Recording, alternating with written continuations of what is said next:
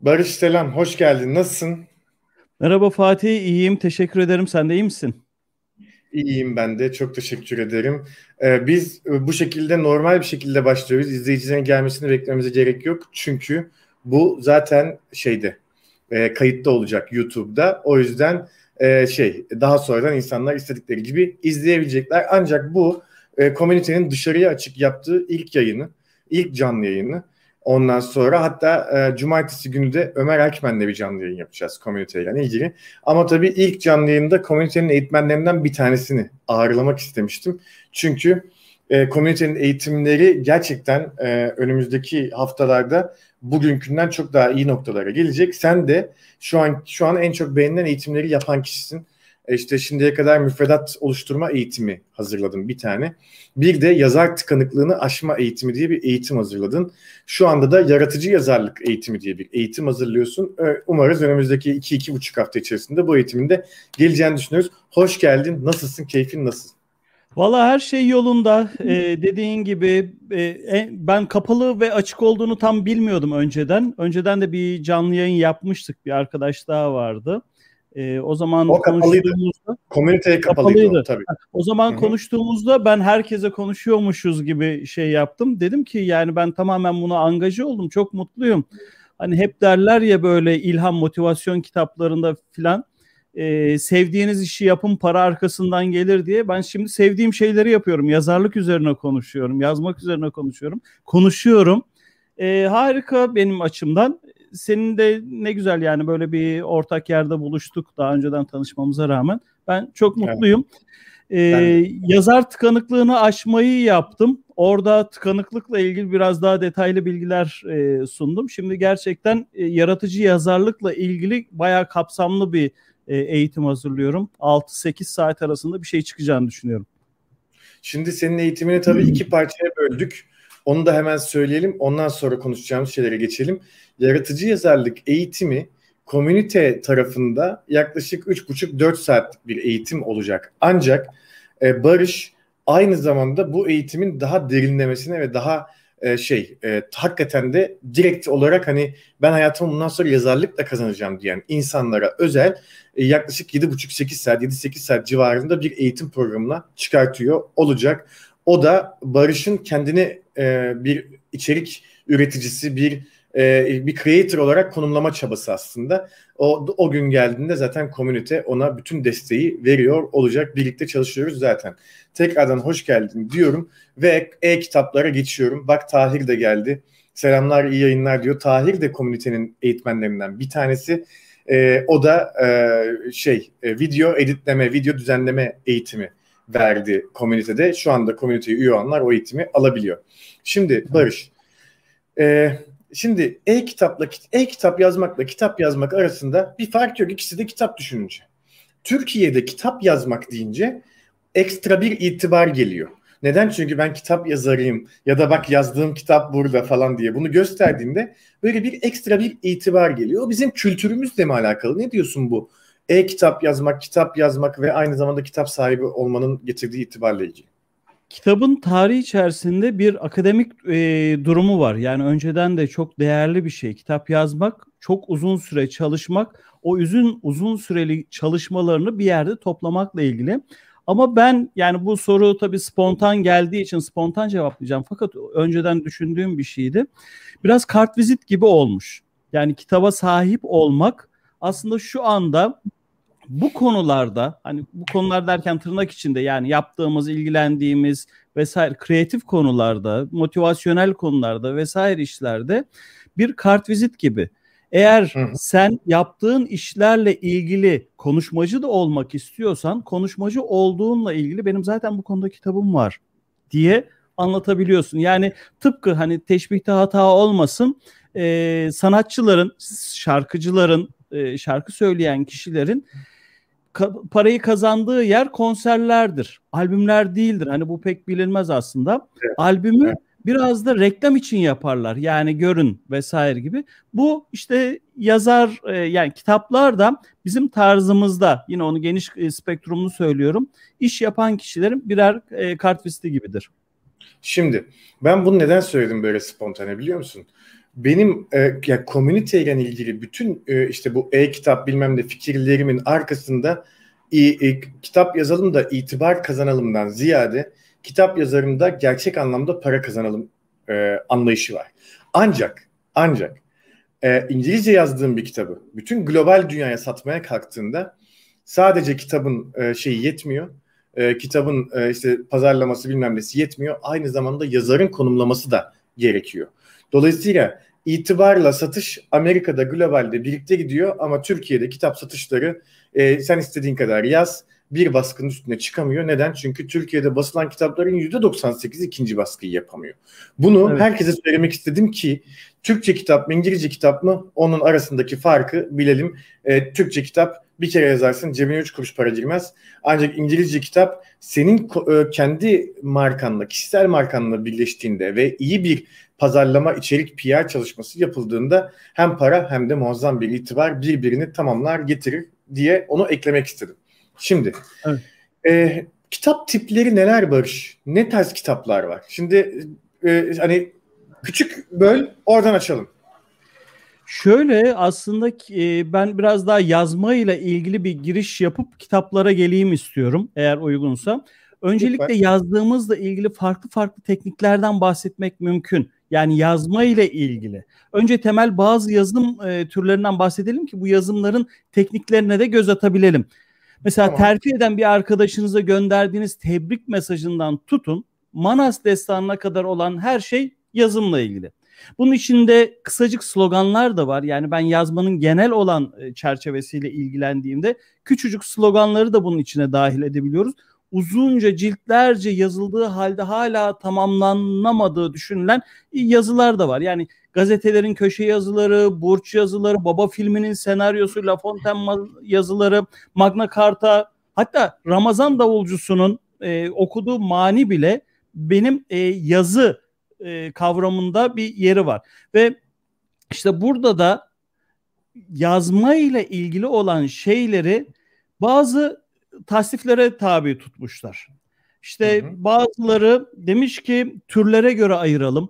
Roman, hikaye, ondan sonra şiir, düz yazı, makale, köşe yazısı, mektup gibi. Burada aklıma gelmişken günün ilk aforizmasını da buraya yerleştireyim. Şimdi aklıma geldi sonradan unuturum ama kitaplarla da ilgili güzel bir şey olabilir diye düşünüyorum. İnsan bazı şeyleri söylemeyi seçtiği için değil, onları belli bir biçimde söylemeyi seçtiği için yazardır diyor e, Sartre. Yani burada aslında yazarın da nasıl anlatmak istediğiyle ilgili bir durum söz konusu. Ama şimdi bizim asıl konuşacağımız şeyler fiction veya non-fiction olarak daha popüler olan yani kurgusal mı, kurgusal olmayan mı ayrımıyla daha bir popüler ayrıma e, sahip olan kitaplar hakkında konuşabiliriz. Bu Şimdi, her ne kadar ha buyur. Pardon böldüm. Bu yayından önce biz seninle telefonda konuştuğumuzda aslında e, ikimiz de aynı fikirdeymişiz onu gördük. Ben de kitapları kurgu ve kurgu dışı olarak ayırıyorum. Ha ama kurgunun içinde de farklı kategoriler var. Kurgu dışının içinde de farklı kategoriler var. Mesela kurgu dışının içinde politik kitaplar var. Kurgu dışının içinde biyografiler de var bildiğim kadarıyla değil mi? Biyografi kurgu değil. Tabii kurgu tabii. Hı hı. Kurgu dışının içinde health, mind and body dediğimiz o sağlık, akıl ve vücut kitapları var. Kişisel gelişim kitapları var. E kurgunun içinde de korku kitapları var, edebiyat işte şey yani dramalar var, işte komediler var. Sen daha iyisini biliyorsun tabii ki bunların. Hani biz o geniş ayrımı yapmadan kurgu ve kurgu dışı diye mi ayıracağız bu programda, bu yayında? Yani öyle ayırmanın faydası var. Hatta ben bununla ilgili olarak bazı şeyler hazırladım buraya. Yani daha spesifik olsun diye. Aynı yazardan. Aynı yazardan herkesin de bilebileceği bir e, kurgu eser. Hangi kameradayız? Öyle diyorlar netlemedi ama. Olsun bir şey ama. Umberto, Bu, Eco Umberto günün Eco'nun adı. Günün adı. Evet. Evet. Bu evet. E, içinde hayali olayların olduğu, hayali şeylerin gerçekleştiği ama gerçek olma ihtimali yüksek bir kitap. O kadar enteresan bir kurgu şey fiction e, kitabı ki içinde harita bile var. Bu kilisenin orada yani kilisenin içini gösteriyor. Bütün olay kilisede şey manastırda oluyor. Bu bir kurgu kitap. Yine Umberto Eco'nun kurgu dışı bir kitabı var. edebiyatla ilgili evet. konuşuyor. Yani demin bahsettiğimiz kitap da Gül'ün adı edebiyat kitabıydı. E, bu da bir e, roman da o. Bu da edebiyatla ilgili edebi eserlerin olduğu bir kitap. Bu da non-fiction diyebiliriz. Ama güncel bir şey daha eklediler. Hani önceden pazarlamanın 4P'si vardı 5P oldu 7'ye çıkardılar. Abi C'leri de ekleyelim yok geri alalım şunu çıkaralım falan gibi eklemeler çıkarmalar yaptılar ya. Creative non-fiction denen bazı şeyler var. Yani yazdığı non-fiction eserleri de biraz kreatif işler ekleyerek. Burada yani yaratıcı kurgu dışı. Yaratıcı, yaratıcı kurgu, kurgu dışı. dışı. Yaratıcı iş e, yaratıcı bir şekilde anlattığın ama kurgu dışı. Yani roman, hikaye, müzik vesaire olmayan e, tez e, şeyinde de sağ, nasıl sertliğinde de olmayan, makale sertliğinde de olmayan kurgu dışı kreatif olarak non-fiction şeyler. Mesela yine Umberto Eco'dan efsanevi yerlerin tarihi. Anlatılan şey zaten hayali yerler. Hayali yerleri de çok güzel bir şekilde anlatıyor. Bu bize fiction, non-fiction ve creative non-fiction'ı özetliyor. Süpersin. Çok teşekkür ederim. Bu arada e, e, genel olarak e, e, fiction ve non-fiction diye birçok yazarlıkla ilgilenen insan da e, ayırıyor. Ancak bu creative non-fiction'ı da ortaya koymak gerçekten çok akıllıca. Çok teşekkür ederim onun için. Şimdi e, bir, bir insanın bu kitaplardan mesela bir tanesini seçelim. Hangisi? Kurgu mu, kurgu mu seçelim? Kurgu dışı mı seçelim? Yaratıcı kurgu dışı mı seçelim? Böyle bir kitap yazmaya başlaması için nereden başlaması lazım? Yani nedir bu kitap yazmaya başlamanın yöntemi, yeri? E, şimdi kurgudan başladığımızda kurgudan başlayalım. Yani ben daha rahat e, şey yaparım. Süper. Kurguyla ilgili bahsettiğimiz gibi yani şiir, düz yazı, ondan sonra mektup, mesela şey var. E, Goethe'nin mektuplar bir romanı var. Arkadaşına mektup yazıyor. Alt başlıkları da var ama biz daha yukarıdan daha genel büyük e, resimden hareket ederek burada gerçekleşebilme ihtimali olan hikayelerin olduğu yer. Bu gerçekleşebilme ihtimaline science fiction'ı da e, abi her videoda söylüyor. Barış abi her videoda söylüyor yazmak diyor. Evet. Kusura bakma dikkatini dağıttım. ben yok estağfurullah ben de oradan bir şey çıkınca bir de Barış bak yazmak mı istiyorsun yaz o zaman yazmış akabinde de. Evet. Ee, Enes bizim şeylerimizden bir tanesi. E, e, komünite üyelerinden bir tanesi. Hatta Uğur da selamlar yazmış. Uğur da komünite üyelerinden bir tanesi. Onunla yapayım. Ali Ekber bir soru sordu ama o soruya döneceğiz. Sen lütfen kaldı yana devam edersen tamam. çok memnun olurum. Benim ben seni gafil yok. mi avladım acaba Barış? Ben seni gafil mi avladım? Yo neden? Harika. Yok sorduğum soruyla gafil mi alındın diye merak Yok yok. Ee, birbirine benzeyen ben tekrardan konuya döneyim. Birbirine benzeyen ama Hı-hı. aynı olmayan türlerden oluşan ve daha önceden başkaları tarafından belirlenen kuralları ihlal edebileceğiniz bir alan. Fiction. Yani enteresan bir cümle oldu. Fakat burada Mükemmel. ne demek Çok istiyorum? Iyi yazmak diye araştırdığımızda alegorisini veya mecazlarını göz ardı edersek sözlükteki karşılığı tek yazmak. Ama yazmanın başına bir de belirtili nesne arayışına girdiğimizde ha burada işte farklı yazım tekniklerinden bahsetmek mümkün. Yazmak ne yazmak?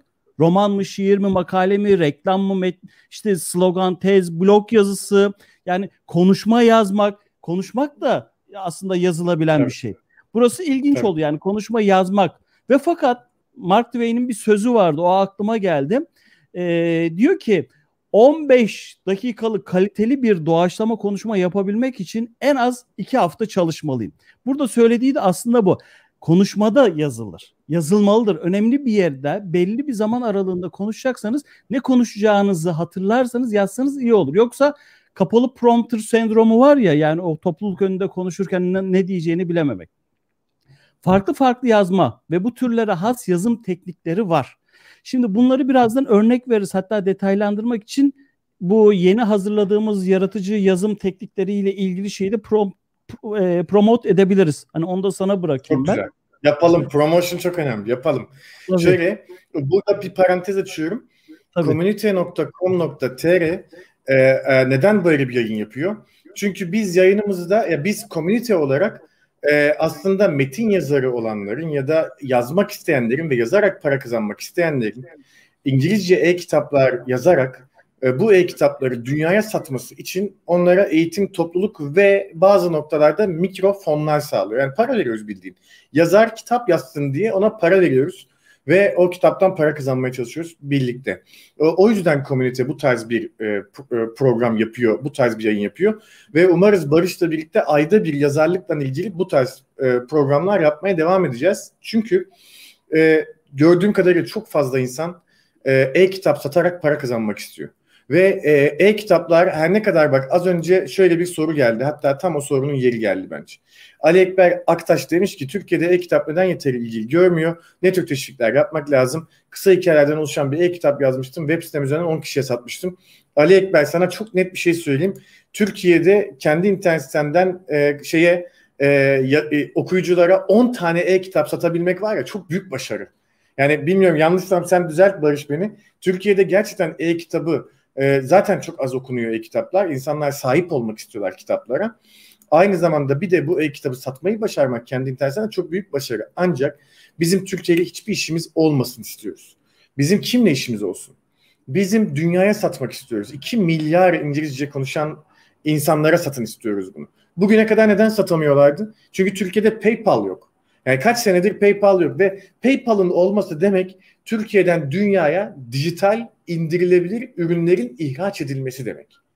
Dolayısıyla biz o yaratıcı ekonomisi denilen yani dijital dij, e, e, indirilebilir ürünlerin ihraç edilmesi konusunda 3 sene geride kaldık. 3 sene.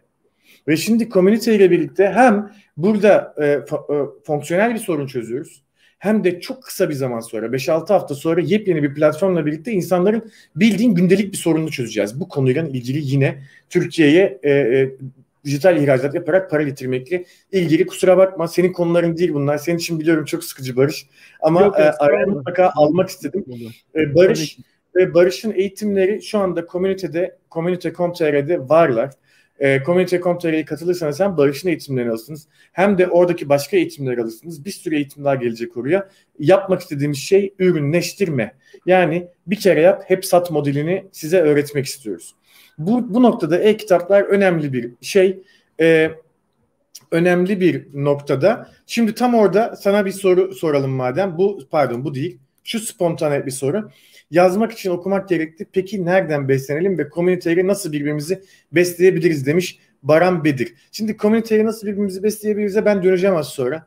O yazmak için okumak gerekti nereden beslenelim diyor.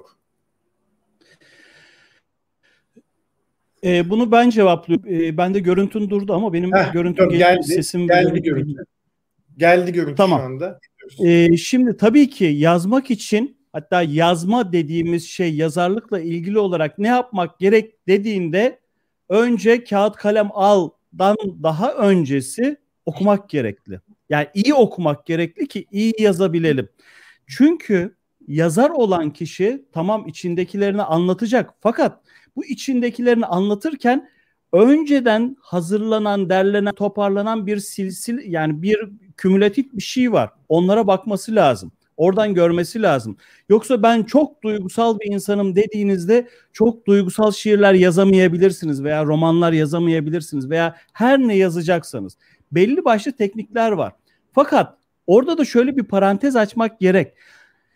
Burada e, demin ki bir tanım yapmıştım. İhlal edilebilir kurallar. Yani istis nasıl diyeyim? Yıkılabilir. Yıkmak da gerekir bu kuralları.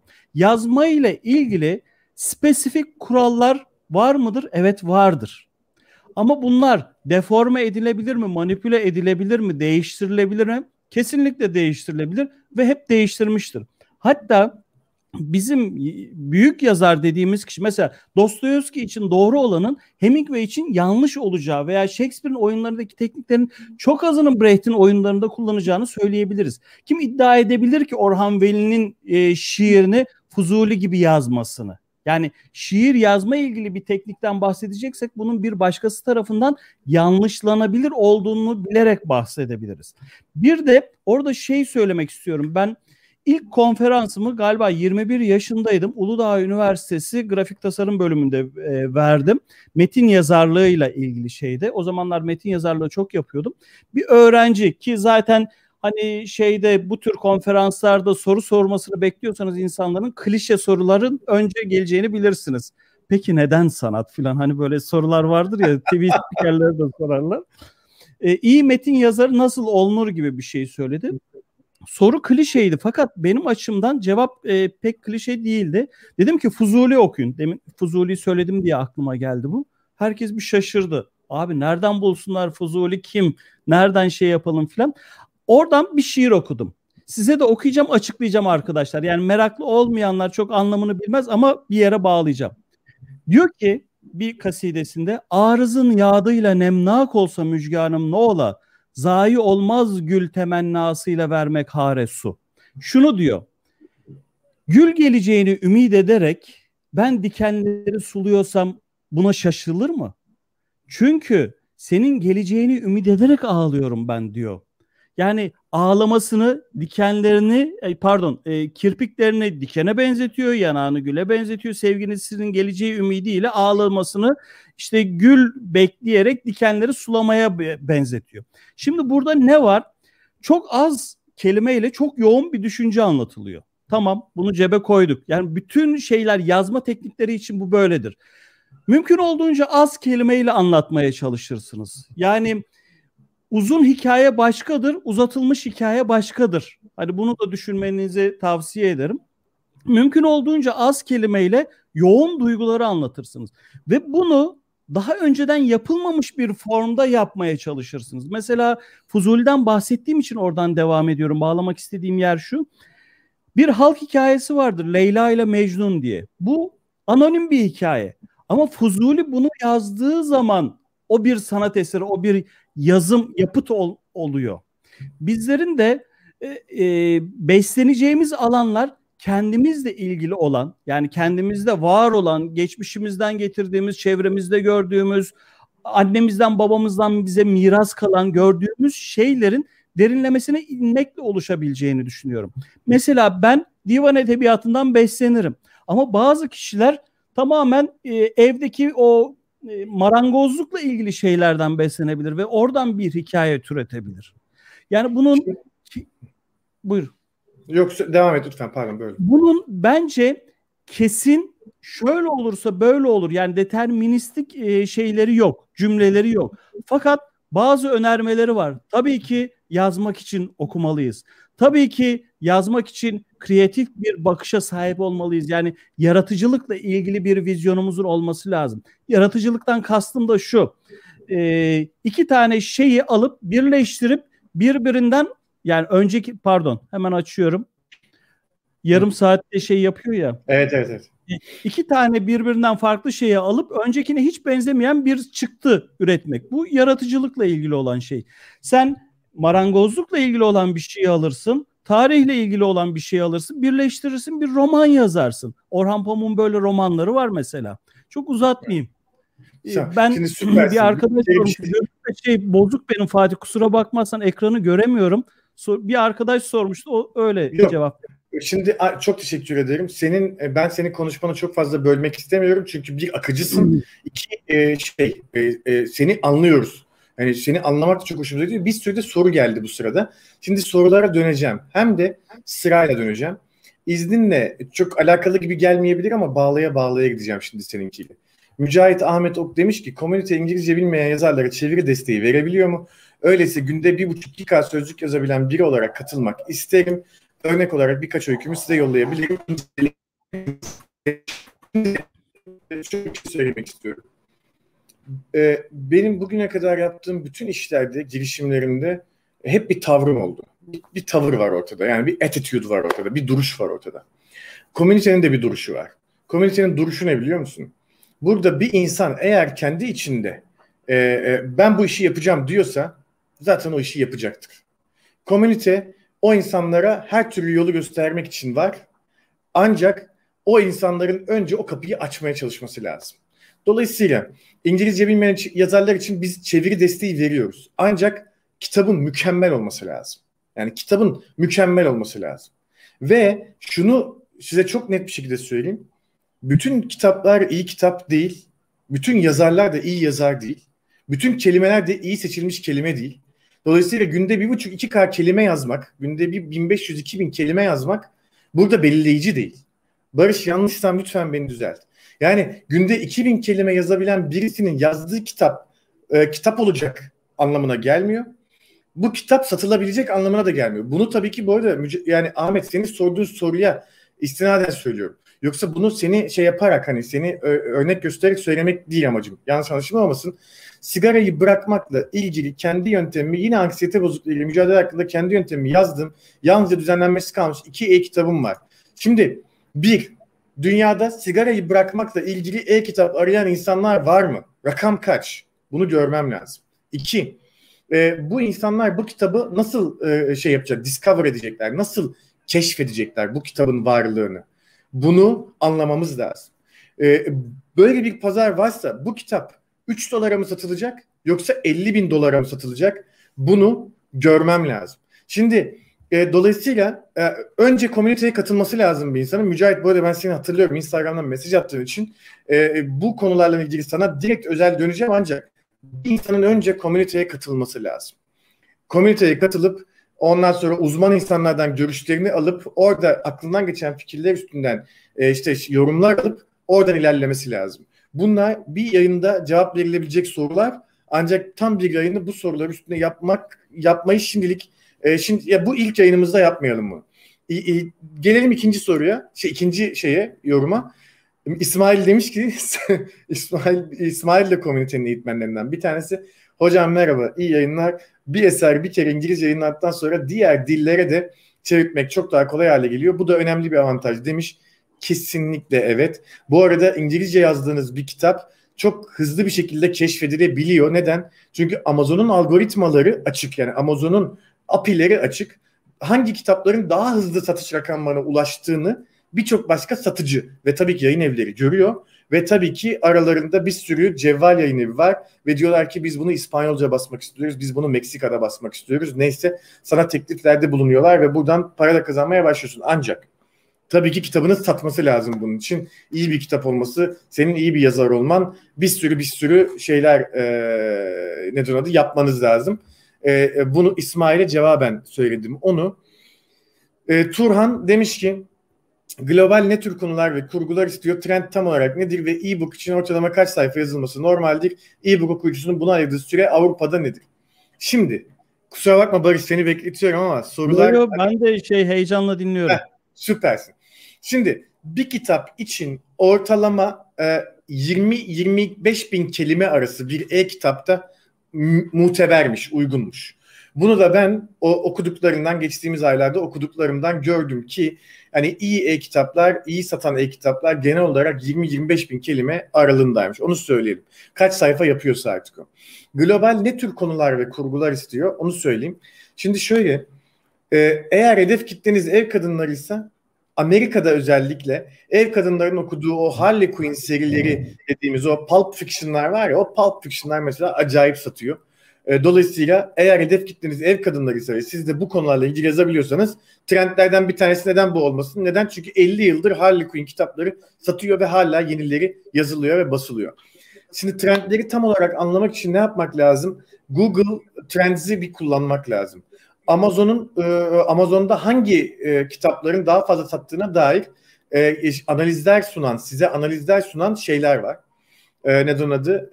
Tool'lar var. Bu tool'lar paralı ama ayda aylık 50 dolar bilmem ne falan gibi paralar istiyorlar. Bu tool'lar da tabii ki şeye ulaşmak için, o trendi bulmak için önemli, o trendi anlamak için önemli. E-book okuyucusunun buna ayırdığı süre Avrupa'da nedir bilmiyorum.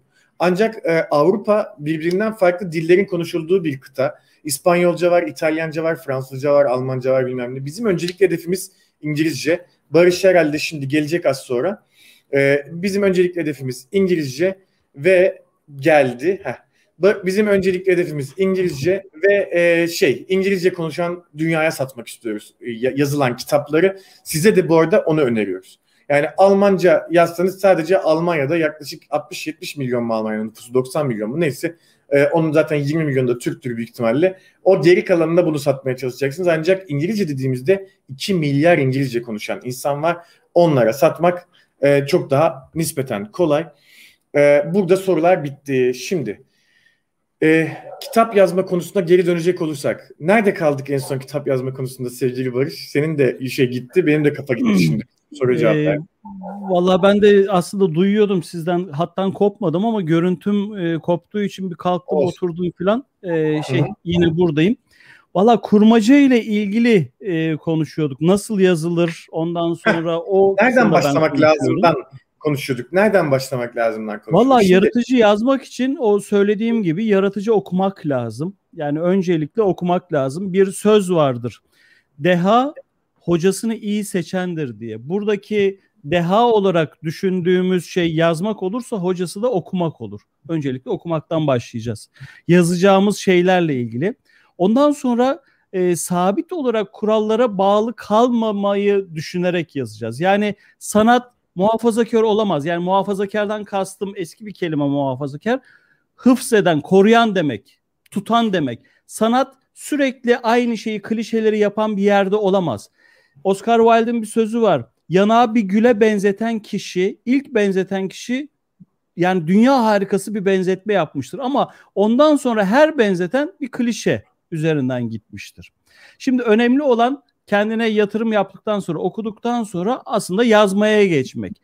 Burada yazmanın da e, yazma ile ilgili olan şeyde kurmacanın anlattığı hikaye ve bu hikayeyi anlatma biçimi. Bu iki unsurun hikaye ile söylemin kesiştiği noktada olayın örgüsünün durması. Yani olay olarak nasıl yaparız? Şöyle bir örnek vereceğim. Yani ne demek istediğimi anlatacağım. Mesela kral öldü. Bu çok e, genel bir şeydir. Bu bir haberdir. Kral öldü ve sonra kraliçe öldü. Bu bir hikayedir. Yani kral öldü, kral öldü ve kraliçe öldü. Bir zaman ortaya giriyor. Yani yazımla ilgili olan şeyler karakter, olay örgüsü, zamanı olması, zamana şey yapmasıdır ya. Kral öldü ve sonra üzüntüsünden kraliçe öldü. Bu da olay örgüsüdür. Şimdi yazımla ilgili anlatmak istediğimiz şeylerde kesinlikle bunları ön göz önünde tutmamız lazım. Kralın erguvan rengi bir kaftanı ve değerli taşlarla süslenmiş bir tacı vardı cümlesi bu bir hikaye değildir. Bu bir betimlemedir. İnsanlar yazmaya başladığında hikayeleri sade olmayan cümlelerle, sadece betimlemelerle anlatmaya çalışıyorlar. Bu bir yazma değildir. Bu günlük tutmadır. Yani şey olarak yazma değildir. Yaratıcı yazma değildir. Bunu non-fiction'a e, daha yakın görüyorum ben. Ama siz olay örgüsünü, zamanı vesaire eklediğiniz zaman fiction bir e, yazmaya giriyorsunuz. Yani ben bu arada bir şey diyeceğim.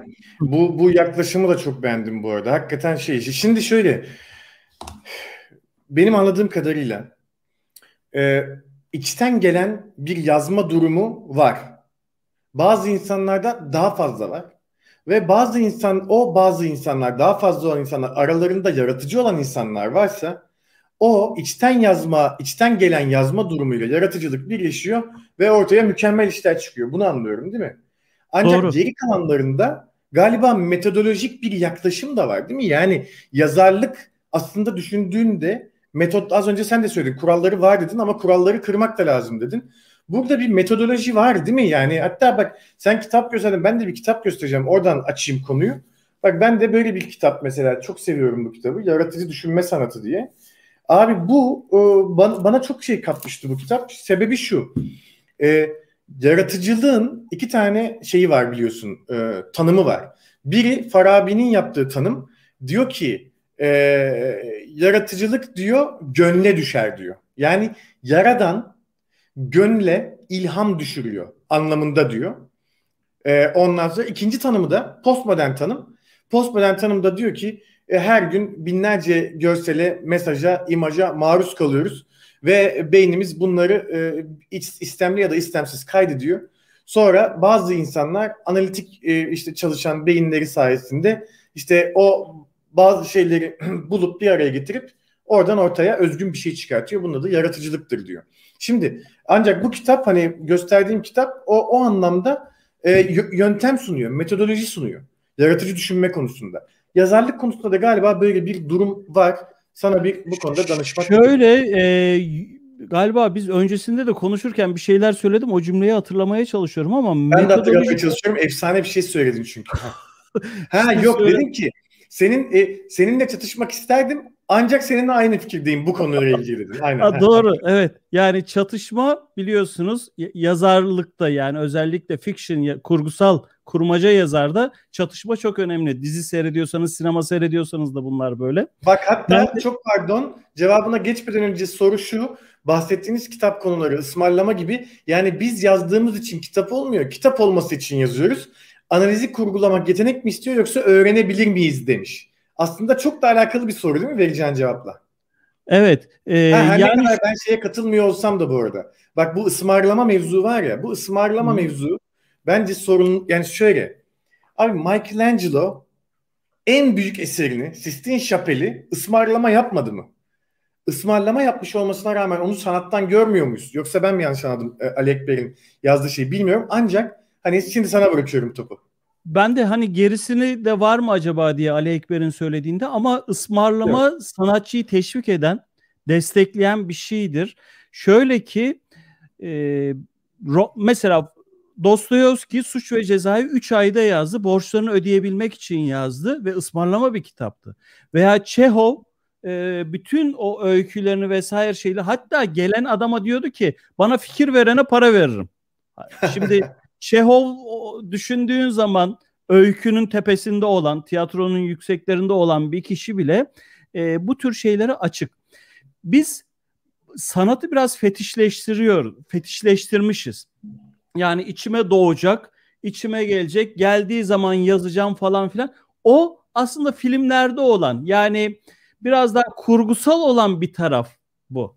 Yani hayat böyle bir şey değil, böyle yazılmıyor bazı belli başlı kuralları var. Ben çatışmayı onun için isterdim dedim seninle ki biraz burada şey olsun. Hani doğu, batı, siyah, beyaz programları var ya sen sağda evet. ben solda böyle bir şeyle. Esra Erol programları. olurdu ama burada aynı fikirdeyiz. Ee, şöyle bir şey her şey için çalışmak gerekiyor. Bu hatta şuraya kadar giden bir şeydir, tartışmadır. Yazarlık e, yaratıcı yazarlık kurslarıyla öğrenilir mi veya yazarlık kurslarıyla öğrenilir mi? Bu kurslara giderek veya bu tür kitapları okuyarak yazarlık öğrenebilir misiniz? Şimdi orada iki tür görüş var. Birincisi öğrenilemez deniyor. Ya yani içten gelir. İkincisi evet öğrenilebilir diyor. Bence de öğrenilebilir. Ama neyi öğrenirsiniz? Şimdi keman çalmaktan bahsediyoruz. Edebiyat da yazmak da bir sanat. E, keman da bir sanat. Kemanla ilgili sizin yeteneğiniz olabilir, senin yeteneğin olabilir. Fakat gidiyorsun konservatuara veya mimarlıkla ilgili gidiyorsun konservatuara. Senin yaratıcılığın belli başlı tekniklerle birleştiğinde sen bir şeyler üretir hale geliyorsun. İşte asıl yaratıcılığı da o içindeki yaratıcılığın e, verdiği şeyi teknikle birleştirdiğinde ortaya koyabilecek hale geliyorsun. Burada e, iki şey vardı. Bir e, Ali Ekber'in dediği ısmarlama oluyor mu olmuyor mu? Bence e, patronaj diyorlardı. Hatta Halil İnalcı'nın bir kitabı vardı. Şair ve patronaj diye. Bütün şairler padişah için yazmıştır. Çok az bir yani büyük şairler. Çok az bir kısmı hani yaşadığı olaylar falan filan yazmıştır. İnsan yaşadığı o duygusal şeyleri yazmaz. Hatta şöyle bir şey var. Mutlu aşkın e, mutlu aşk yoktur diye bir söz var. Ben onu edebiyatla birleştirip şöyle söylerim. Mutlu aşkın edebiyatı yoktur diye. Şimdi bir insanın düşünsenize çok duygusal, çok mutlu, sevdiği var. Bunu kitaplaştırmaz. Abi gider kırlarda e, sevdiğiyle beraber gezer falan filan. Bunun acısını çekmesi falan lazım. Yani şöyle bir şey illa o duygu yani mutluluk duygusu mutlu bir kitap yazayım. Mutsuzluk duygusu mutsuz bir şey dramatik bir kitap yazayım, trajik bir kitap yazayım hissine dönüşmeyebilir. Dönüşebilir de ama dönüşmeme ihtimali daha fazla. Yazarlık da her iki taraf yani yazma işi tıpkı diğer sanatlardaki gibi hem teorisi hem pratiği olan bir şeydir, mefhumdur. Hatta o kadar teori şey var ki yani pratik pratiğe dökülen o kadar çok teori var ki ben size şöyle söyleyeyim. Amerikalılar bunu formülize etmiş. 20 tane başlık var. Yani sen 20 konuda roman yazabilirsin. veya 20 konuda senaryo yazabilirsin veya 20 konuda şiir yazabilirsin. Adamlar yazmış bunu. Bunların her biri filme, sinemaya dönüşüyor. Evet. Olay örgüleri üzerinden çok düşünce ve formül üretmiş olan Amerikan sinema endüstrisi bunların belirleyicisi. Hikayenin en kolay ve en etkili biçimde nasıl anlatacağını formülize etmiş. Bu formüller de olay örgülerine dayanıyor ve onu ben ezberlemiştim hatta şey e, aklımda işte arayış, kaçış, intikam, muamma, baştan çıkarma, başkalaşım, dönüşüm, olgunlaşma, aşk, yasak aşk, fedakarlık, keşif, ifrat, yükseliş, düşüş. Yani 20'ye tamamlanıyor bunlar. Bravo. Şimdi, Bunu da e, Şimdi popüler dediğimiz şey aslında sanat eseri oluşan şeyler sinemada filan hep bunlara dayanıyor. Hatta öyle bir hale geliyor ki yani öyle girift e, konular ki bu yazma, işte sinema endüstrisi, biz hani grafik tasarımla da ilgileniyoruz, posterler. Posteri gördüğümüz zaman, filmin afişini gördüğümüz zaman hangisi gerçek oğlan, hangisi yardımcı aktör, hangisi kötü, hangisi hangi türde bir film bunu çözebiliyoruz. Yani böyle bir e, şeyi var, çerçevesi var. Böyle olduğu için belli kuralları var bu işin. Bu kuralların içerisinde yaratıcı oluyorsun. Yani serbest ölçüde şiir yazmak demek bir nesiri şiire çevirmek değildir. Serbest olmasının da kendinince kuralları ve bağlamı var. İlla hece ölçüsüyle veya vezin ölçüsüyle şiir yazmak yazmazsın. Serbest yazdığında da e, sen belli başlı kurallara bağlı kalırsın.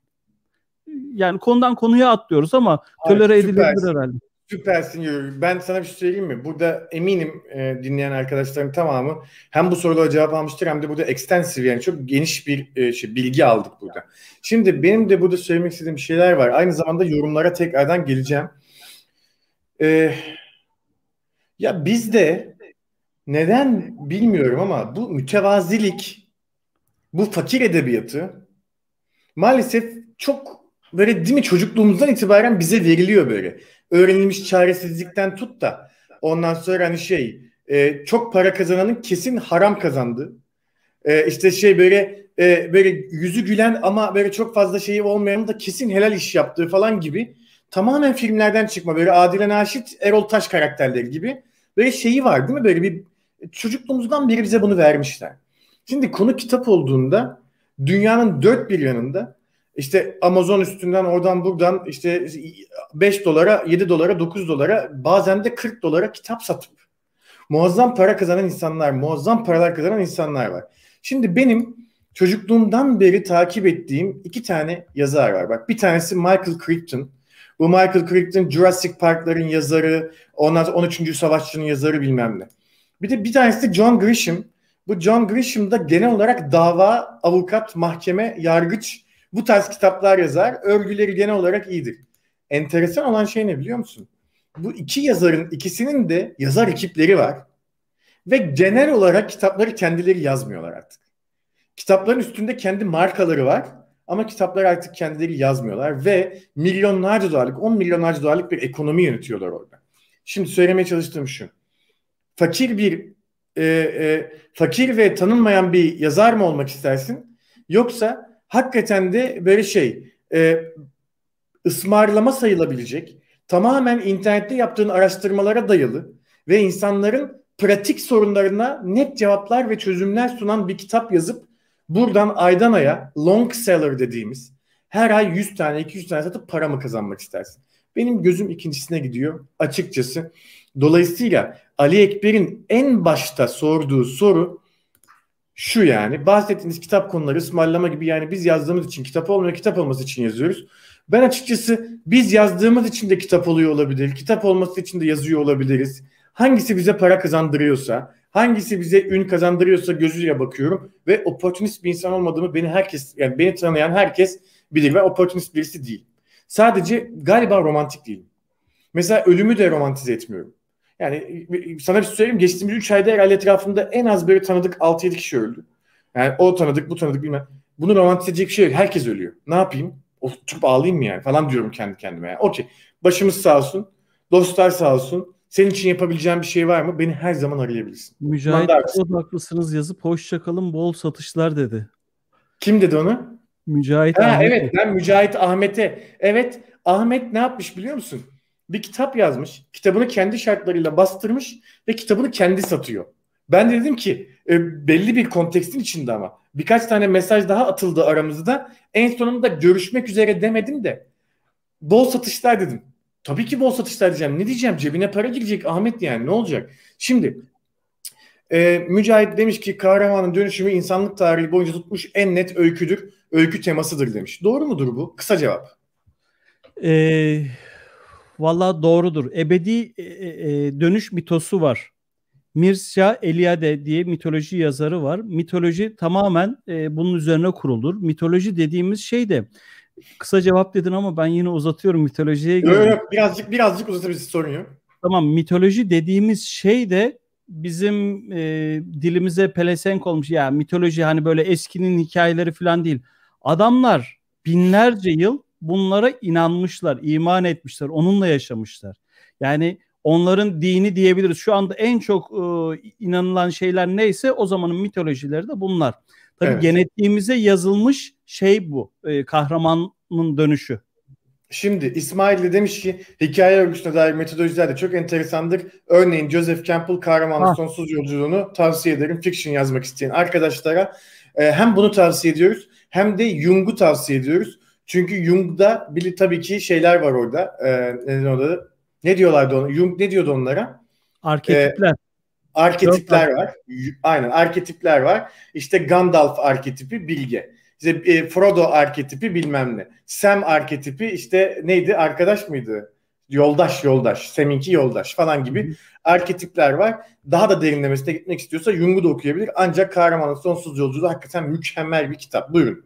Ee, şey yapacağım bir şimdi Mücahit'in o sözüne takıldığım için tabii seninle ilgili diyor olabilir bana demiyor olabilir ama ben başımdan geçen küçük bir şeyi anlatacağım direkt yazma ile ilgili değil ama bu konularla ilgili Betül'ü tanıyorsun. Betül Güleç benim kardeşim. Evet. Ee, TED'de de konuşmaları var. BBC, CNN, NTV vesaire vesaire hakkında belgeseller yaptı. Enteresan bir e, kız. Dünyayı geziyor ama dünyada gezdiği yerler sadece Amerika, Avrupa değil. Zaten oraları gezmiş, biliyor. Nerede sıkıntı, nerede problem varsa işte Afganistan, Ezidilerin olduğu yer, Myanmar, Arakan, yok Etopya'daki şeyler, kabile savaşları, onlar bunlar oralara gidiyor.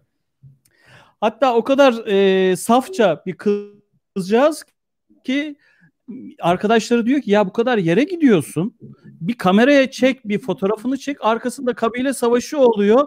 Betül fotoğraf çekiyor önde gülerek. Şimdi bu enteresan hikayeler olduğu için de TED'de konuşma yaptırdılar filan. TED konuşmasının YouTube'daki videosunun altına birisi şey yazmış. O demiş sizin gibi tuzu kurular işte bu kadar ce- cebinizde para dünyayı gezersiniz tabii falan filan bizler çal böyle bir sürü şey döşermiş. Altına da birisi şöyle yazmış. Hayır beyefendi sizin zannettiğiniz gibi değil. Betül annesinden babasından para alır, borç alır, işini bırakır, işte kredi çeker, oralara gider. Etopya'daki bilmem ne fakir çocuklara yardım eder. Bolivya'daki bilmem ne kamplarında yardım eder. Ama annesinden babasından aldığı parayla onlar da emekli. Ha, nereden mi biliyorsunuz diyeceksin. Ben onun babasıyım yazmış. Şimdi şöyle bir şey. Çok güzel, Dış, inanılmaz. Dışarıdan bakan için e tabi hemen böyle seni tasdif edecekler. Arketipler var ya Jung'un işte evet. dört arketipi bilmem. E, bakan dinleyen kişiler de yapmak istediğin, yaptığın işin içeriği, kavramı, bağlamı, konsepti vesaire onları göz ardı edip şey yapabilirler. Fatih Paracı, Barış ne olduğu belli olmuyor falan filan. Aman üstüme yapışır şimdi etiket yapışır üstüme şimdi.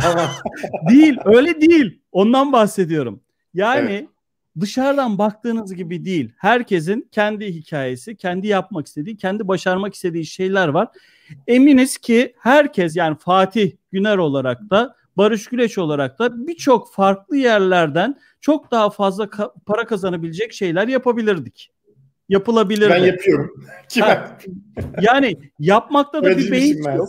Yani parayla ilgili olan şey ama bu konuşulanlardan işte böyle kolaylıklar var. Dünya artık buraya geldi. Buradan da para kazanabilirsiniz. Yapmayı sevdiğiniz şeyi paraya böyle dönüştürebilirsiniz. Şu olur falan deyince onun eşittir bu çıkmaması lazım. Mükemmel. Mükemmel. Çok güzel. Ben Betül ile tanıştığımda Betül'ün bir Jane Birkin çantası yoktu bildiğim kadarıyla, gördüğüm kadarıyla. Olsaydı dikkatimi çekerdi. Allah Allah nasıl bir para bu derdim. Nitekim hiç öyle gayet hani normal sıradan sadece normal sıradan insanlara değil biraz daha mutlu görünen bir insandı. Ondan sonra onun dışında e, hani şey sıradan bir insan süper bir şey söyledi. Şimdi gelelim tekrardan yorumlara. İsmail de demiş ki seni desteklemek için Victor Hugo Sefilleri gazeteler için TV dizisi gibi bölüm bölüm yazıp satmıştı. Ve reklam ajansı gibi atölyeden çıkıyordu eserleri demiş. Ancak bu esnada da Mücahit Ahmet demiş ki ama bu yayına edebiyat mı yapacağız, ticaret mi sorusu gelebilir. Yoksa iyi edebiyat mı yapıp e, satacağız? E, bunu netleştirmek gerek diye düşünüyorum demiş. Sonra da İsmail ona bir cevap vermiş. Demiş ki Mücahit Bey hepimiz istediğimiz şeyi yazmakta serbestiz ikisini bir araya getirmek en güzeli demiş. İşte liberalizm budur. evet. Diyorum ben de bu noktada. Şimdi, bir yandan da biz konuşurken arkada şeyler dönüyor. Aynen abi orada bir muhabbet dönüyor. Şimdi Uğur demiş ki yaratıcı düşünmek bir kastır. Kas yapabilmek için düzenli spor yapmak gerek. Yaratıcı düşünmek için düzenli olarak yaratıcı düşünmek gerekir diye düşünmekteyim demiş. Süper düşünmüşsün diyorum ben de bu kadar düşüncenin üstüne. Uğur hakikaten çok katılıyorum. Yaratıcı gerçekten ben biraz de... da şöyle düşünüyorum. Ha pardon. Devam. Yaratıcılık aslında bir yoksunluk hali de olabilir diye düşünüyorum. Hatta ben orasına odaklanıyorum. Yani bir şeyin eksikse onu tamamlamaya çalıştığın zaman bu alanlarda yaratıcı oluyorsun. İnsanlar geçen Instagram'a yazdım fazla da beğen, beğenen çıkmadı ama insan yazamadığın pardon söyleyemediğini yazar. Bence yani e, şeyle ilgili hardcore edebiyattan bahsediyorum şimdi veya felsefeden vesaire. İnsanın neysi eksikse kavuşamadığı bir aşkı vardır. Onunla ilgili yazar. Bu yaratıcılığını or- orada koyabilir. Ee, siz şimdi ben çocuğumla evde bir şeyler yapıyoruz. Hatta İsmail e, hazır ondan da bahsetmişken o geldi. Bizim evde çekimler yaptık. E, böyle video çekimleri komünite için. Arkada benim icat ettiğim ışıklar işte mor e, ışık veren şey led, mavi ışık veren led, şu, şu led. Abi diyorum Kinoa'dan alsan sen bunları e, 50 bin dolara kadar şey var. 5 bin dolarla 50 bin dolar arasında bu ışık var. Ben kaç liraya mal ettim? Fiyatını söylemeyeyim. Onu da satışa çevireceğiz biz İsmail. Öyle bir projemiz var. o ben çok daha ma- e, şey yaptım. İşte folyosunu aldım. Şunu yaptım. Bunu yaptım. Aa tamamen harika bir ışık oldu. Yani ben onun yoksunluğunu hissettiğim ve almayı düşünmediğim için, sahiplenecek gücüm olmadığı için onun ikamesini oluşturdum. Edebiyat da böyle. yazmak da böyle. Baktığında Dostoyevski birçok e, kavuşamadığı şeyi yazıyor. Aşkı yazıyor veya kafasındaki problemleri yazıyor. Veya çok para kazanıyor. Bir anda gidiyor kumarda harcıyor. Kumarbaz kitabını yazıyor. Yani burada bir problem yok. Her türde olabilir. Çok tutan yani milyonlarca satıldı. Kaç milyon olduğunu bilmiyorum da e, şey Kürk mantolu Madonna 35 mi 40 tefrika halinde yayınlanıyor. Yani gazeteye gönderiyor, gazetede yayınlanıyor. Onun karşılığında para alıyor. İşte dergi çıkarıyor, dergide yazıyor. Dergi oradan aldığı parayla şey yapıyor. Hayatını, geçimini idame ettiren kişiler var böyle. Şimdi İsmail demiş ki sadece kendi istediğini yazan kişinin satış beklentisi olması pek tutarlı değil gibi. Zira beklentiye ve trende bakmadan satış olamıyor demiş. Çok katılıyorum.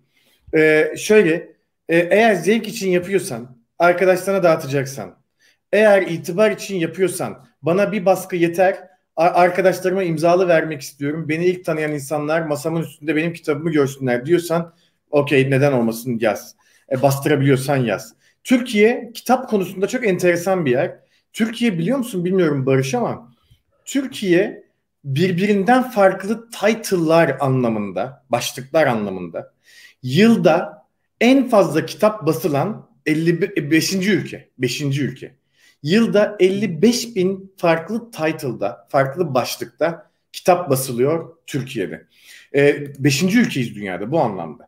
E, neden böyle? Çünkü burada en başta konuştuğumuz o etiket, kitap sahibi olmanın yanında getirdiği etiket, kitap sahibi olmanın yanında getirdiği itibar bu çok ön plana çıkıyor ve genel olarak trendlere, bilmem nelere, beklentilere hiç bakmadan, satış rakamlarını umursamadan içinden ne geçiyorsa onu yazıyor. Ve maalesef bunu söyleyeceğim kimse kusura bakmasın. Bütün herkes de kendini iyi yazar zannediyor. Yok öyle bir şey. Hatta ve hatta yani Amerika'daki yazarlık e, business'ının bu bir iş işletme Amerika'da nasıl yürüdüğünü ve nasıl zor olduğunu bir bilseler yani büyük ihtimalle hani Türkiye'de yani işte böyle hani e, çok mutlu olurlar öyle diyeyim size. Neyse burada satış e, beklentisi kesinlikle çok önemli. Ben de öyle düşünüyorum. E, satış beklentisi olmayacaksa kitap yazacağıma daha fazla kitap okurum daha iyi. En azından konuşmacı olmak için belki önümde bir fırsat olur. Okuduğum kitaplardan analizler yaparım bilmem ne. Konuşmacılık bile kitap yazmaktan daha çok kazandırıyor. Biliyorsun çünkü ben geçtiğimiz 10 yılda 300'den fazla konuşma yaptım. Bu konuşmaların 70-80 tanesini paralı yapmışımdır. Sahneye çıkmak için öyle bir para alıyorum ki yani o para bayağı birçok insanın 3 aylık maaşı falan yani öyle diyeyim. Dolayısıyla e, kitap yazmak yerine daha fazla kitap okur konuşma yaparım. Konuşma yaparım daha iyi. Şimdi Kadir Köymen birileri sizi zorlamadıysa güzel şeyler çıkmaz gibi bir sözü var. Zorlanmak çok güzel bir şey falan diyor. Büyük ihtimal Kadir Köymen bunu başka birisinden görüp yazmıştır. Kendisinin çok yaratıcı bir insan olduğunu düşünmüyorum. Buradan güzelce de böyle tavrımı koyayım ortaya. Ancak ve ancak söylediği şey doğru. Demiş ki, katılıyorum Uğur Bey. İnsan hep zor durumlarda yaratıcı çözüm buluyor. Bu konuda neden katılıyorum İsmail'e? Çünkü sana da söylemişimdir. Ben e, eğer bir arketip olacaksam Survivor arketipiyim. Hayatta kalmayı bilirim. Daha hiçbir şey bilmeme gerek yok. Hayatta kalmayı bilen bir insan bütün her şey yeter. Kitap yazmayı öğrenebilirim. Bilmiyorum şu an. Bilmiyorum şu an ama öğrenebilirim. Tasarımcıyım ama e, e, developer değilim. Developer olmayı öğrenebilir miyim? Kesinlikle öğrenirim. Hiç kimse beni tutamaz. Eğer olmak zorundaysam. Eğer yaşam için gerekliyse diye düşünüyorum. Burada daha fazla bir kısır bir tartışmaya girmek istemediğim için yayın evleri yılda bin satan kitaba çok satılıyor diyor. Doğru diyor. Ee, baskı sayısı dışında iyi yazarların hiçbir objektif ölçüsü yok. Çok basma saydı da basma saydı herkes okuyamadım. Dostoyevski'nin iyi yazar olduğuna nasıl inandırabilirdik? İnana inandırabilirdik ki haklı demiş. Çok basan iyidir anlamında söylemiyorum ama iyi yazar dediğimiz herkes çok baskı yapmıştır. Bu net. Şimdi Bernard Shaw'un bir sözü var. Ona şey olarak ekleyeceğim. Büyük e, işler yaptığı için insanların büyük olduğunu zannetmeyin diyor. Eğer yapılacak büyük işler varsa onlar yaparlar. Eğer yapılacak işler yoksa onlar yine büyük insanlardır diyor Bernard Shaw. Buradan ben neye anlıyorum? Ben de bir şey diyeceğim. Yani, 3-4 sene önce benim bir projemde bir alt başlık kullandım. Onu söylemek istiyorum. Büyük işler büyük insanları değil yapılmayı bekliyor. Benim de üret ben mi ürettim bunu bilmiyorum ama ben ürettim de acaba Bernard Shaw'ın bir şeyini okuyup da oradan mı beynimin arkasından çıkartıp Hadi yine böyle edebiyattan sanattan buna benzeyen bir anekdot anlatayım. Çok meşhur Nabokov'un e, şeyi var Lolita'sı var biliyorsun. Evet. Ee, Nabokov da çok önemli bir yazar. Yani çok güzel eserleri var. Solgun Ateş falan filan ben çok severim. Bir bakıyorlar ki yıllar önce yani tam yılları hatırlayamayacağım. 1957 yılında Lolita'yı yazıyor. 1900'lü yılların başında aynen Lolita gibi bir hikaye, hikaye yazılmış. Sonra bunu görüyor. Aa diyor yani ben herhalde okudum bilmiyorum diyor. Ben onun samimiyetine inanıyorum. İyi ki hatırlamıyor hatırlamadığı için Lolita gibi hani bizim adını da koyduğumuz bir e, olaya dönüşüyor, bir romana dönüşüyor. Buna kriptonezi diyorlar. Sendeki o bahsettiğin şeye. Yani bir yerlerde okuyorsun, zihninde bir şey hale geliyor ama sen ona form veriyorsun. Hatta çok meşhurdur. Yine burada e, polemik yapmayalım ama e, Orhan Pamuk'ta bu şeyi çok görürüz. Mesela ilk e, kitabı bu da e, şey ne ailesi Cevdet Bey ve oğulları Thomas Mann'ın bu Dan Brocklar e, ailesinden hemen hemen e, aynıdır demeyeyim de çok benzerdir. Şimdi bunlar olabiliyor Fatih'ciğim. Hiç şey yapma. Takılma. Bernard Shaw'dan çok esinlendiğimiz olur. Bir şey diyeceğim. Ben şu an az önce görmedim. Ee, ama e, orada bir yani yorumların içinde maalesef Ahmet'i üzmüşüz. Ben onu görüyorum şu anda. Ee, Ahmet gördüğüm kadarıyla e, az önce bahsettiğimiz romantizm konusunda ona e, ya da hani ona bir eleştiri yaptığımızı düşünmüş galiba. Hayır. Yani ben, ben kesinlikle Ahmet'in fikrine son derece saygılıyım. Sadece onunla aynı fikirde değilim. Ee, yani trendlere takılmak edebiyat değil, klavyede parmak çalıştırmak olur zannımca demiş. Yani bence Ahmet bu senin edebiyatla ilgili görüşün. Seni bağlar, beni bağlamaz. Bizi de bağlamaz. Bilmiyorum Barış seni bağlar mı? Beni bağlamaz. Yani piyasayı esir almış Wattpad kitapları çok kazanıyor ama. E çok kazanıyorsa çok satıyor. O yüzden çok kazanıyor. Çok satıyorsa da demek ki alıcıları seviyor. Kitap satan bir tüccar o halde dediğiniz yazarlar. Yazarlar tüccar da olabilir doğru. Para odaklısınız. Hoşçakalın. Bol satışlar yazmış. Yani seni üzdüğüm için üzgünüm. İyi bir insana benziyorsun. Ancak hani bunlar bizim fikirlerimiz ve bu fikirler konusunda da e, bu fikirleri havadan sallamıyoruz. Bir deneyimle konuşuyoruz bunları. Her ne kadar e, ara sıra dalga geçiyor olsak da dalga geçiyoruz çünkü arkadaşız zaten biz. Hani bugün tanışmadık. Biz zaten arkadaşız. Zaten bu konularla ilgili birçok zaman birçok farklı şekilde dalga geçiyoruz. Sonra gelmiş Ahmet demiş ki tek arayan bir şey söylemek istiyorum. Net bir soru. Sadece edebiyat kaygısıyla yapılmış yazılmış kitapların global satışını yapmayı düşünür müsünüz? Yani kitaba bağlı. Sokaklarda kitap satmaya devam ederim. Şimdi o çocukluktan eziklik teorileriniz üzerinden sohbeti devam edin isterseniz. Ama artık yeter şu kazandırıyor bu kazandırıyor. Başlığı değiştirin ne yazmış gibi yapıp dolar kazanabiliriz olsun. Hayır. Biz gayet burada yüksek kaliteli e, kurgu ya da kurgu dışı ya da yaratıcı kurgu dışı kitaplardan bahsediyoruz. Goy goy yapmıyoruz. Son derece yüksek kaliteli bir sohbet ettik gibi geliyor. Barış çok değerli bir insan. Barış gibi değerli bir insanın bir saatini almak ve bu bir saat içerisinde Barış'tan bu değerli bilgileri almak bence çok çok çok güzel bir şey. Çok güçlü bir şey. Yani dolayısıyla burada e, şey ben Ahmet'in e, şey hani duygusal davrandığını düşünüyorum. E, şey Ahmet'in fikirleri tamamen kendini bağlar. Bizim fikirlerimiz bizi bağlar. E, kendisiyle aynı fikirde olmak zorunda değiliz bildiğim kadarıyla. Kusura bakma Barış. Hani şey gördüğüm kadarıyla Ahmet'i üzmüşüz çünkü istemeden. Yani ee, ben o şeyi gördüm. Para odaklısınız deyince hatta işte Betül'ün hikayesini o para odaklısınız. Yani Ahmet dediğin kişi Mücahit olarak. Ben de dedim ki Allah Allah ne alaka dedim ama bozmadım iyi hikaye diye. Ha. Ama yani şimdi şey yaptım. Ona cevap kiminin, olarak. Tamer demiş ki kiminin amacı paradır, kimisinin network, kimisinin kişisel PR pek çok farklı motivasyon aracı var. Kimi ilk işinde başarılı olmuş ki deneye deneye uğraşa uğraşa bir nokta geliyor insanlar. Bravo Tamer. Ağzına sağlık Tamer. Çok güzel. Ee, şey e, kesinlikle evet deneye deneye yolumuzu bulmamız lazım hepimizin. E, birçok e, e, yazar, e, birçok Geliyor. Şimdi, orada yorumlar geliyor.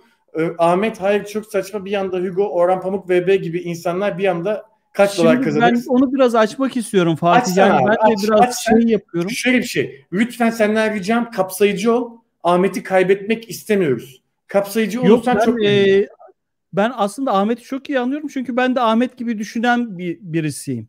Fakat orada e, şöyle bir şey e, açmam lazım Ahmet senin için. Ahmet diyorum kusura bakma isminle hitap ediyorum. Şimdi e, çok klişe bir örnekle söyleyeceğim. Sen şu yemeği seversin ben bu yemeği severim. Bunun e, işte o yemek kötüdür bu yemek iyidir gibi söyleyemeyeceğimiz gibi buradaki tarzlarda da beklentilerde de söyleyemeyiz. Yani iyi işte para kazanmak için yapılan iş vardır, para şunun için sanat için yapılan iş vardırdansa iyi kitap vardır, kötü kitap vardır diyebiliriz. Yani bir kitabın iyi olması ve kötü olması için bazı referanslarımız var. Yüzde yüz doğru mudur? Değildir. Ama bazı referanslara sahibiz. Yani şu anda Suç ve Ceza'nın kötü bir kitap olduğunu söyleyen bir edebiyat meraklısı bir insan yoktur. Hali hazırda yazılacak bir kitap için de öyledir. Bir insan para kazanmak için yapabilir. Bir insan kendini mutlu etmek için yapabilir. Bir insan sadece bir kişinin diyelim ki aşık olduğu bir kişinin hoşuna gitmesi için de yazabilir. Kürk mantolu Madonna'dan örnek vermiştim. Sabahattin Ali'nin ne için yazdığını bilmiyorum. Onun içinde para kazanmak vardı. Ama Sabahattin Ali Kürk mantolu Madonna'yı yazarken kendini yazdı.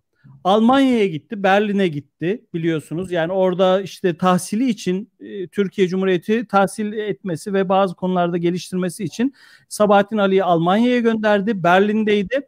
Aynen e, Kürk Mantolu Madonna'da da Raif Efendi'nin Almanya'da işte babasının şey sabun fabrikasını daha iyi hale getirebilmek için e, gitmesiyle örtüşür. Yani yaşadığı şeyi yazdı. Maria Puder'in resmine aşık oldu. Sonra Maria Puder'i gördü. Gerçekten bu Sabahattin Ali'nin kendi hayatında da yaşadığı bir şeydi. Şimdi bütün samimiyetiyle kendi hayatını romanlaştıran bir insanın 35 sayı veya 40 sayılık dergide para karşılığında bunu tefrika etmesini o eserin e, indirgenmesi olarak görmememiz lazım. Yani Kürk Mantolu Madonna edebi bir eser olarak bütün samimiyetini bildiğimiz edebi bir eser olarak değerlidir. Fakat e, Sabahattin Ali bundan da para kazanmıştır. Burada bir şey yok. Bunların dengesini oturtabilmemiz lazım. Baktığınızda Dan Brown popüler bir e, roman yazarı ama çok heyecanlı. Kitapları e, filmleştiriliyor ve inanılmaz paralar kazanıyor. Ve ömrünün sonuna yetecek kadar parasına paraya sahip olmasına rağmen her sabah dörtte kalkıyor. Kahvemi alırım direkt masaya geçerim yazmaya başlarım öğlen ikiye kadar yazarım diyor. Şimdi bu insanın motivasyonunun para mı onu yazmaktan mutluluk duyması mı vesaire mi olduğunu düşünemezsiniz. Bilmiyoruz. Para kazanması iyi. Stephen King'i biliyorsunuz. Yani her gün 2000 kelime yazıyor adam. Onlarca, evet. 20, yüzlerce belki adamın romanı vardır bilmiyorum da kendisi de biliyor. Yani popüler işler yapıyorum ama o ondan mutlu oluyor ve yazma sanatı diye inanılmaz güzel bir kitabı var. O yazdığı şeylerin tırnak içinde çöp e, diyorum. Çöp olduğunu bildiğini yazıyor.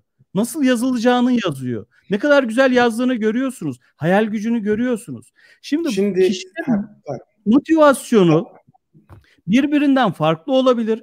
Bu motivasyonlar e, saf halde de bulunmayabilir. Yani yüzde yüz şu motivasyonla bu motivasyonla yazıyor olarak görülmeyebilir. Hepsi birbirine içkin halde, girift halde bulunabilir. Burada çok e, klişe bir ifadeyle bir iş, edebiyat veya şiir sanat sanat için midir, sanat halk için midir? Ayrımı çok problemli, çok yanlış bir e, bakış açısı gibi gelir bana. Çok teşekkür ederim abi. Şimdi bu konuyla ilgili son bir şey söyleyeceğim. Ondan sonra şimdi pardon bu değil şu. Sonradan bir yorum daha gelmiş. Çok pardon.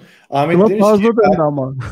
Fatih Bey çok satıyorsa iyidir gibi bir algı yok yani. Öyle bir şey yok. Mümkün değil demiş. Şimdi Ahmet e, ben daha fazla bu konuya girmeyeceğim. Şöyle ki dostum. E, Barış'ın bu konuyla ilgili fikri farklı. Benim bu konuyla ilgili far- e, fikrim farklı. İsmail'in az önce bu konuyla ilgili fikri farklı. Görünen o ki seninki de çok farklı. Şimdi ben Barış'a şöyle bir şey demedim. Barış senin bu fikrin kesinlikle olmaz. Yok yani öyle bir şey demedim. İsmail'e de demedim. İsmail de bana dedi. Adına münazara dediğimiz bu ortam debate yani tatlı münakaşa demek. Şimdi münazarada biz fikirlerimizi söyleriz, birbirimizin fikrine saygı duyuyoruz. Ancak senin fikrin kesinlikle olamaz diyemeyiz böyle bir şey. Yok böyle bir şey. Böyle bir münazara şey yok, ortamı yok yani. Ben onu söyleyeyim. O yüzden yani şöyle demiş ki e, Barış Bey, Fatih Bey şunu söyleyin rahat uyuyayım. Edebiyat para odaklı yapılmaz. Para onun yan ürünüdür. Söylemek zorunda değilsiniz. Zor ülkede misal. Yani seninle aynı fikirde olmak zorunda değiliz. Şöyle yani burada yani romantik davranmanın da alemi yok. Hani çok, çok duygusal bir yaklaşım. Ahmet'in ben yaşını merak ediyorum. Barış çok özür dilerim bak. Konu bu da değil. Konu e-kitap yap, yazarak para kazanmak, e-kitap tipleri bunlar konu. E-kitap kurgu dışı olabilir, kurgu içi olabilir. Ali Ekber çok güzel bir soru sormuş. Konuya hakim olmadığım için soruyorum.